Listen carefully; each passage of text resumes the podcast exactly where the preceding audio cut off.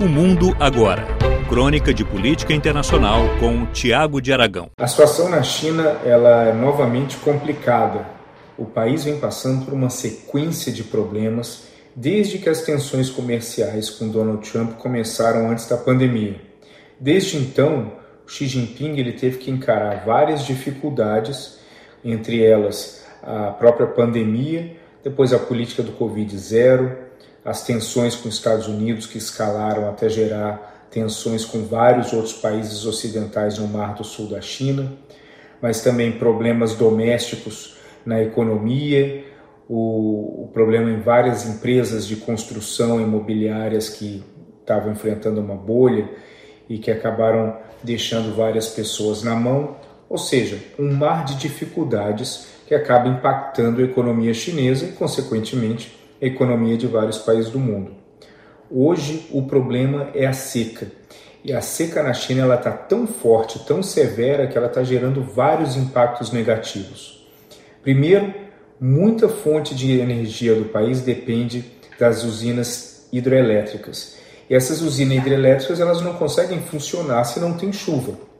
Isso faz com que várias províncias tenham que recorrer às usinas termoelétricas, aumentando consideravelmente o uso do carvão, mas também gerando é, apagões em várias cidades chinesas e, consequentemente, prejudicando a atividade industrial e econômica dessas mesmas cidades.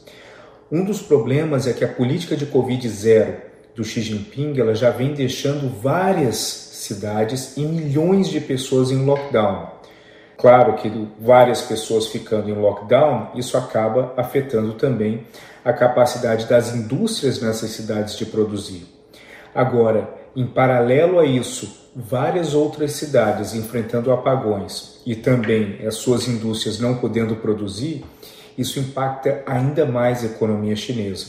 No início do ano, a expectativa do governo chinês era que a economia fosse crescer por volta de 5,5% nesse ano.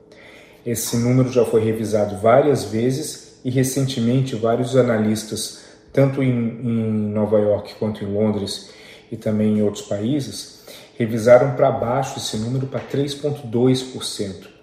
Isso seria um impacto brutal na economia chinesa, principalmente para o Xi Jinping, onde é um ano onde ele será coroado pela terceira vez seguida o líder máximo da nação essa sequência de problemas no qual a China vem enfrentando acaba colocando o país numa situação complicada no manuseio da economia e também no manuseio da ordem social, que acaba sendo extremamente relevante para a manutenção da existência e do poder do Partido Comunista Chinês.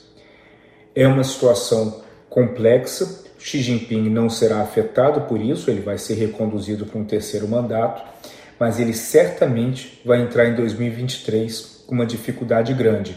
A recomposição da economia chinesa, um mundo cada vez mais é, polarizado entre Estados Unidos e seus aliados, e do outro lado China, Rússia e alguns outros países, as tensões com os Estados Unidos aumentando diariamente e domesticamente uma população gigantesca que vai questionar o governo sobre o porquê que a economia anda tão mal.